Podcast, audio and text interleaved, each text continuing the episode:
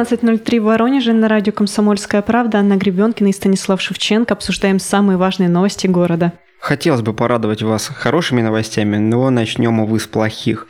Начнем э, с сезонных новостей. У нас много отравлений грибами. Чуть больше, чем за неделю, с 29 июля по 7 августа в Центр острых отравлений областной больницы номер один поступил 31 человек с диагнозом отравления грибами. Большинство пострадавших грибников занимались тихой охотой в самом Воронеже.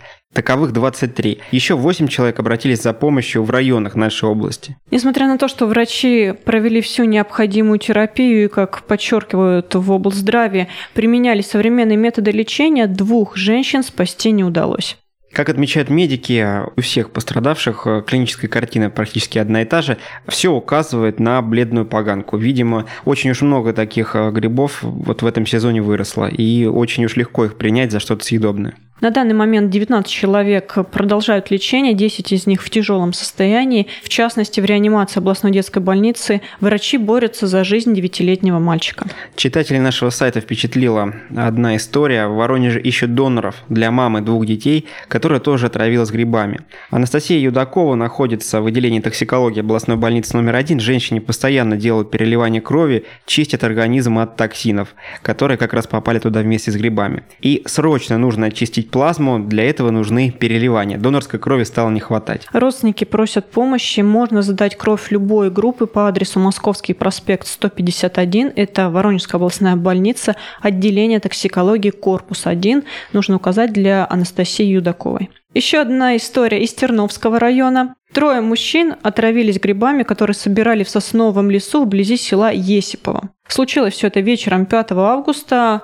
Мужчины 27, 47 и 63 лет поужинали жареными грибами, которые собрали вот как раз в этом лесочке неподалеку. И на следующий день почувствовали недомогание и вызвали скорую помощь. Их тут же госпитализировали в районную больницу, а после оказания первой помощи отправили на лечение в Воронеж, потому что ситуация оказалась, к сожалению, серьезнее, чем предполагалось. Остатки ужина отправлены на исследование. После этой экспертизы мы узнаем, поганки ли они съели или что-то еще похуже было. Я не знаю, стоит ли в очередной раз напоминать э, правила обращения с грибами, которые нам постоянно дают, например, в облздраве. Я думаю, что те, кто сами собирают грибы, они и так знают, что нужно брать только те грибы, в которых ты уверен, да, нужно внимательнее вообще к этому вопросу относиться. Детям никакие грибы вообще не давать, несъедобные, Никогда не кормите детей грибами. Да, но люди прекрасно знают эти правила, и почему-то мы все время все равно рассказываем об этих печальных случаях. Поэтому остается сказать хотя бы тем, кто сам грибы не собирает, но очень их любит, ну не надо их покупать на рынках у разных людей, пусть Или даже вам знакомых, пусть даже вы уверены. покупать.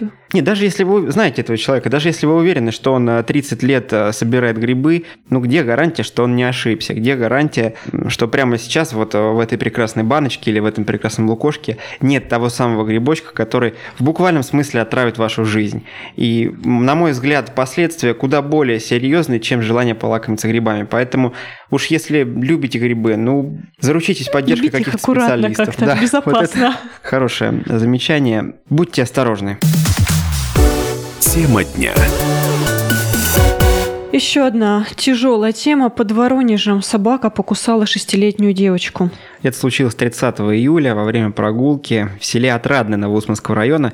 Бойцовская собака находилась прямо на улице. По предварительным данным, ребенку потребовалась медицинская помощь, малышке предстоит пройти курс уколов. Действительно, правоохранители подтвердили случившееся, сказали, что проводится сейчас проверка. На данный момент известно, как Стас ты уже сказал, что девочка гуляла вместе с мамой, когда случилось ЧП. Почему хозяин не уследил за своим питомцем, как раз и предстоит выяснить полиции.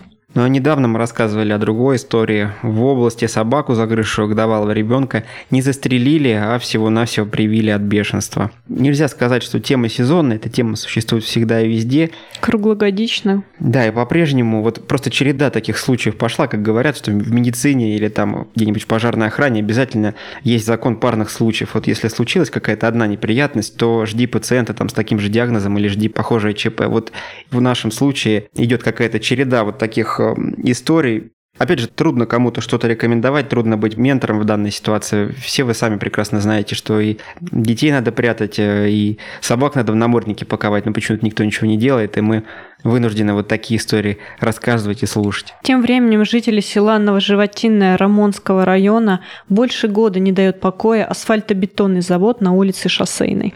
Казалось бы, ты приезжаешь на дачу, ты едешь туда, чтобы подышать свежим воздухом, но вместо этого ты Дышишь вдыхаешь пылью. пыль. По словам людей, с ранней весны до поздней осени завод сильно пылит, выбросы оседают на домах, машинах, деревьях, растениях, ну а шум от установки дробящий щебень просто не дает спать. Как рассказала председатель правления садового товарищества «Мечта» Галина Шашурина, асфальтобетонные заводы должны стоять на расстоянии не менее 500 метров от домов, а фактически это предприятие находится в 100 метрах от жилья людей. И тут снова возникает вопрос, а как вообще появилось разрешение на строительство этого завода, если вот эти нормативы в действительности нарушены? Да, мы, мы туда не ездили, с рулеткой не ходили, но тем не менее проблема существует, и кто за нее должен отвечать, непонятно. Вот как эти все разрешения всегда появляются, очень большой вопрос. Ты говоришь, мы не ездили, но местные жители показывают э, фотографии засыпанных пылью машин, подоконников, э, снимают на мобильник, как одна из установок предприятия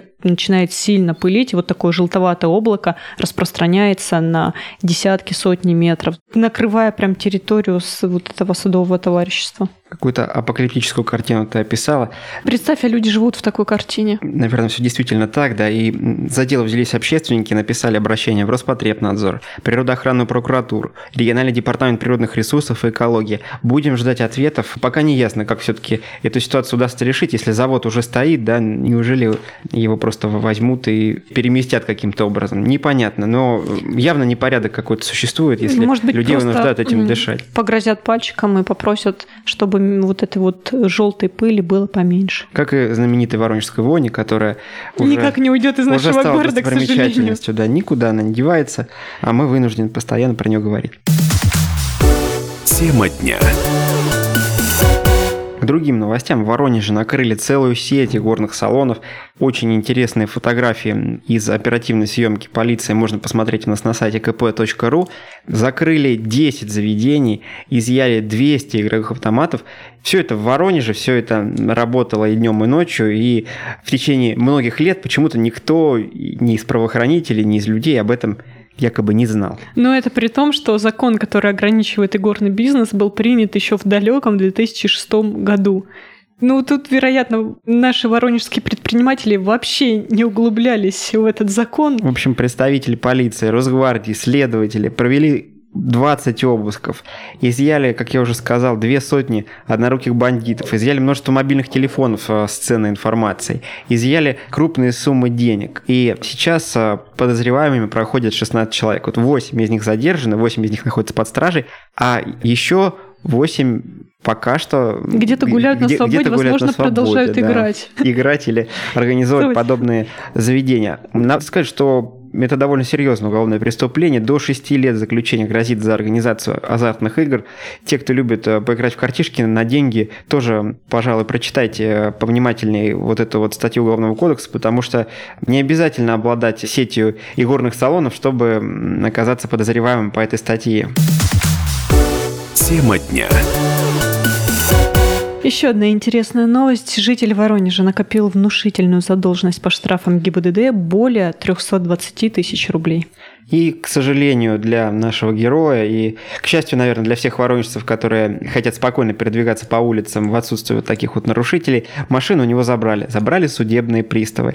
Они сначала выяснили, что по месту регистрации мужчина не проживает, наведались к его родственникам, кое-как у них выведали, где он может находиться, нашли там ту самую БМВ, но при виде судебных приставов наш герой начал менять номера и говорить, что это вообще не его машина, какая-то другая. Факт замены номеров зафиксировали сотрудники ГИБДД, которых быстро вызвали на место. В итоге машину мужчины арестовали, ее продадут на аукционе, штрафы погасят, оставшуюся часть ему все-таки вернут. Как рассказывают судебные приставы, при работе с должниками они всегда идут навстречу тем, кто нацелен на погашение долга. То есть есть такие варианты, как э, отсрочка выплаты, там, как разбивка крупной суммы на какие-то То части. части. Да, Ну, то есть мужчина мог уплачивать. не скручивать номера, а просто сказать, «Э, ребята, Ну, давайте, вот потихоньку, подумаем, да, что можно сделать. возмещу. Мог бы сам продать эту машину по куда большей стоимости, наверное, и эти деньги возместить, но теперь все будет по-другому. Вот, э, Наказание нашло виновника. Да, все действительно так. И вот в данном случае, раз он попытался уже спрятать свое имущество, он будет э, уже проходить как злостный неплательщик, злостный должник, и церемониться тут не будут. Машину сразу отправят на аукцион. На этом мы сейчас прервемся и после небольшой паузы продолжим обсуждение важных воронежских новостей.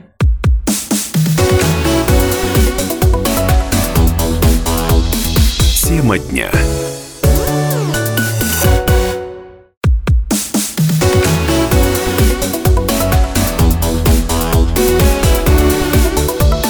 Тема дня.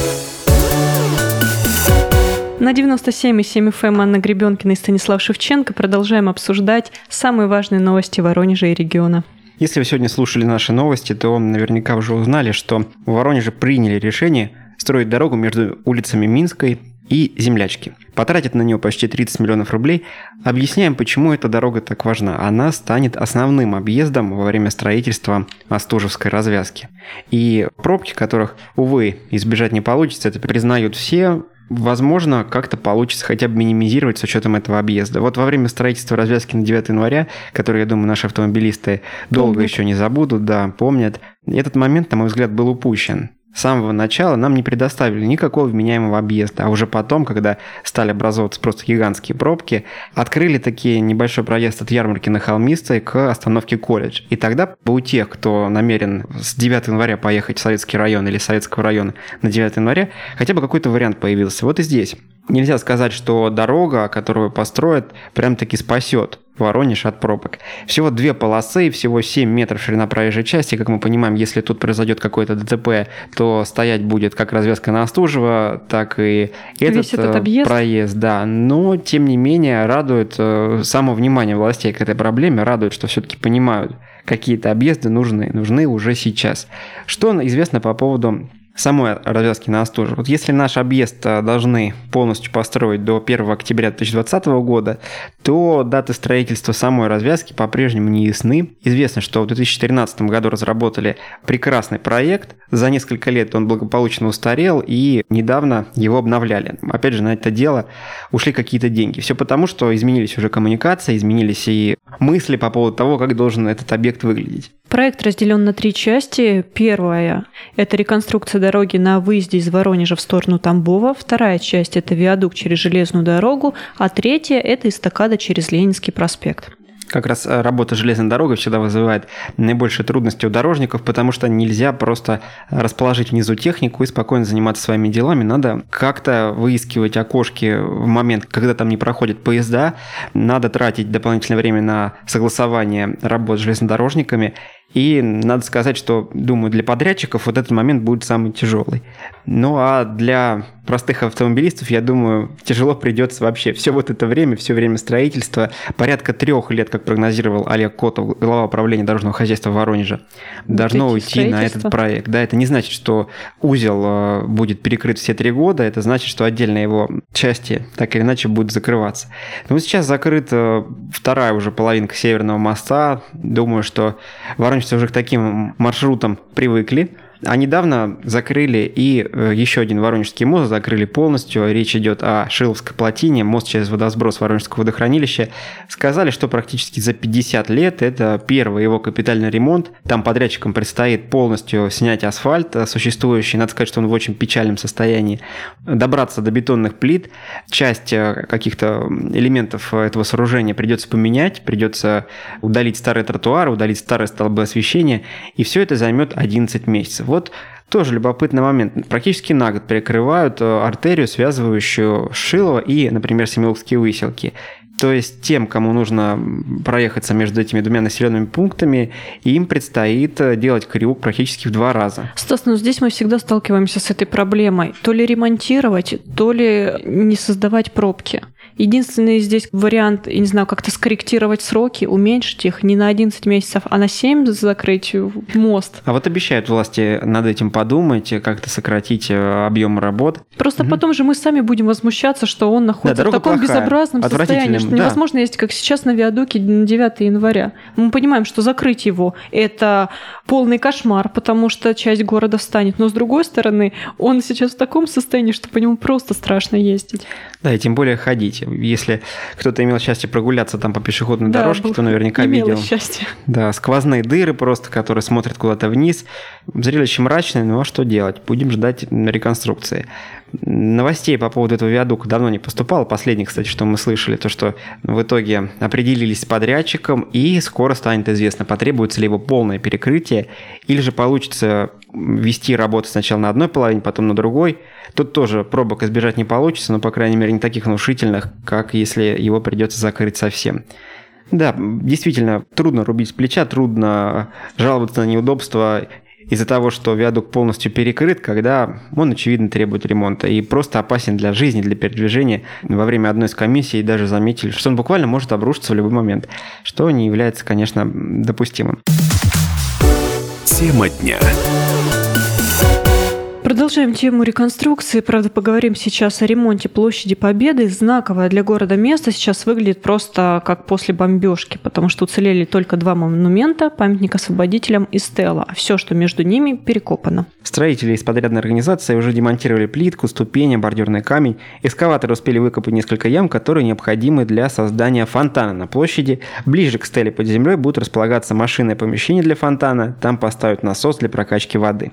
Кроме того, на площадке сейчас активно работают бурильные машины, сверлят грунт, в который потом забьют бурнобивные сваи. Последние, в свою очередь, станут основой для чаши фонтана. Как рассказывают э, в мэрии, уже во время подготовки к строительству оказалось, что объект таит в себе большие сложности и неожиданности. Как, впрочем, и всегда, да, у нас э, изначально на бумаге все выглядело хорошо, а когда пришли на место, посмотрели, то вот в данном случае... Да, а здесь выяснилось, что площадь была построена не на материковом, а на насыпном грунте. И поэтому возникли сложности, собственно говоря. Ну, как раз особые сваи спасут объект от возможного сползания куда-то в бездну, да, и ландшафту не нанесет объект ущерба, и сохранится в целости. И обещали, конечно, сдать площадь к 9 мая, чтобы здесь могли провести все праздничные мероприятия. И несмотря на то, что вот возникли вот эти проблемы с грунтом, в мэрии обещают, что в сроки уложатся. Обещают, что после строительства фонтана будут еще вторая и третья очереди. Они включат в себя строительство лестницы и укрепление спуска на улицу Амулевского, а также реконструкцию фонтана, который находится чуть выше, на проспекте Революции, перед входом на площадь. Но эти работы предстоит сделать уже после 9 мая 2020 года. Также в администрации подчеркивают, что хотят решить еще одну задачу, в частности, привести в соответствие пристройку от главпочтампа, которая примыкает к площади. Выглядит она сейчас, ну, честно скажем, не очень, и поэтому вот в мэрии озаботились фасадом, тем, как он должен все-таки выглядеть. А вот лестница, как раз, которая спускается вниз, ты прогуливалась там, знаешь это место? Да. Она тоже выглядит печально, но... Она очень печально выглядит. Какое удивительное место, какое-то волшебное. Вот это широкая лестница. Ты спускаешься, попадаешь в частный сектор, удивительно уютный. Вот здесь чувствуешь Воронеж. Вот это одно из тех мест, где можно вообще понять город и сделать какие-то выводы. Не знаю, Стас, мне кажется, что в этом месте гулять стоит... Только днем, да? Только, Только днем, да, все-таки, потому потому что вечером, мне кажется, ты как-то, может быть, и чувствуешь Воронеж, но... Негативные его стороны, да. да. Немножечко опасаюсь. Как нам рассказывала краевед Ольга Рудева, вообще площадь Победы – это одно из мест, которые удивляют приезжих. То есть не так сильно их поражает, может быть, Благовещенский собор, там здание ЮВЖД или предестинации, которые они уже видели на открытках. А вот тот момент, что едва ты сворачиваешь с улицы, то попадаешь на как бы спрятанную площадь, на площадь вдобавок с прекрасным видом и с э, достаточно большими памятниками. Этот момент всегда приезжих удивляет. Так что можно сказать, что площадь Победы – одна из визитных карточек нашего города именно для туристов. Какие еще объекты в ближайшее время будут реконструировать, рассказал мэр Вадим Кстенин. Давайте послушаем. У нас есть концепция как бы благоустройства парка Южный, и пора уже обратить внимание на самом деле на нужды и чаяния людей, э, которые проживают в левобережной части города. Поэтому я думаю, что это будет следующий этап благоустройства общественных пространств после того, как мы закончим Орленок, площадь Победы. У нас есть парк Танаис. Мы рассматриваем два варианта. Либо это вариант концессии благоустройством парка Танаис, либо реализация тех концепций, которые ранее разрабатывались за счет бюджетного финансирования. Но, конечно, такой большой парк потребует достаточно больших инвестиций, поэтому приоритетным будет э, рассмотрение концессионных каких-то вещей, когда частный инвестор может вкладывать деньги в общественное пространство. И вот как раз пилотом у нас идет дельфин. Если у нас по дельфину все сложится правильно и хорошо, в ближайшее время объявится конкурс по концессии дельфина, дошлифовываем конкурсную документацию.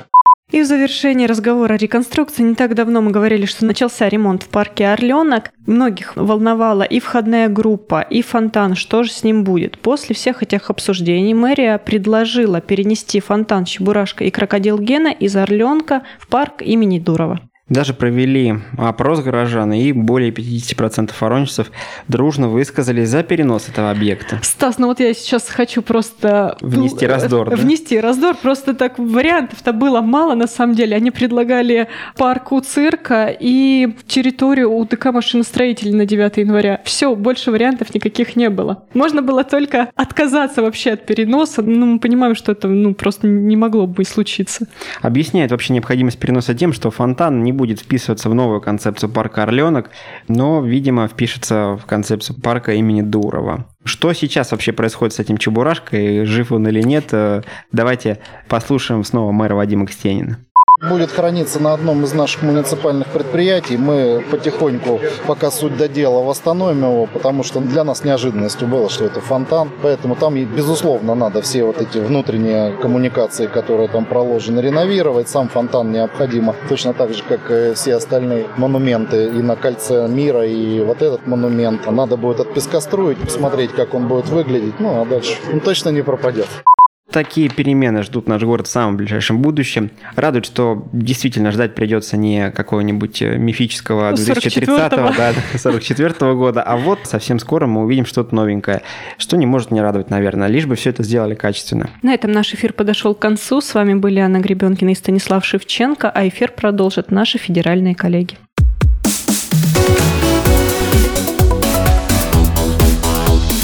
Тема дня.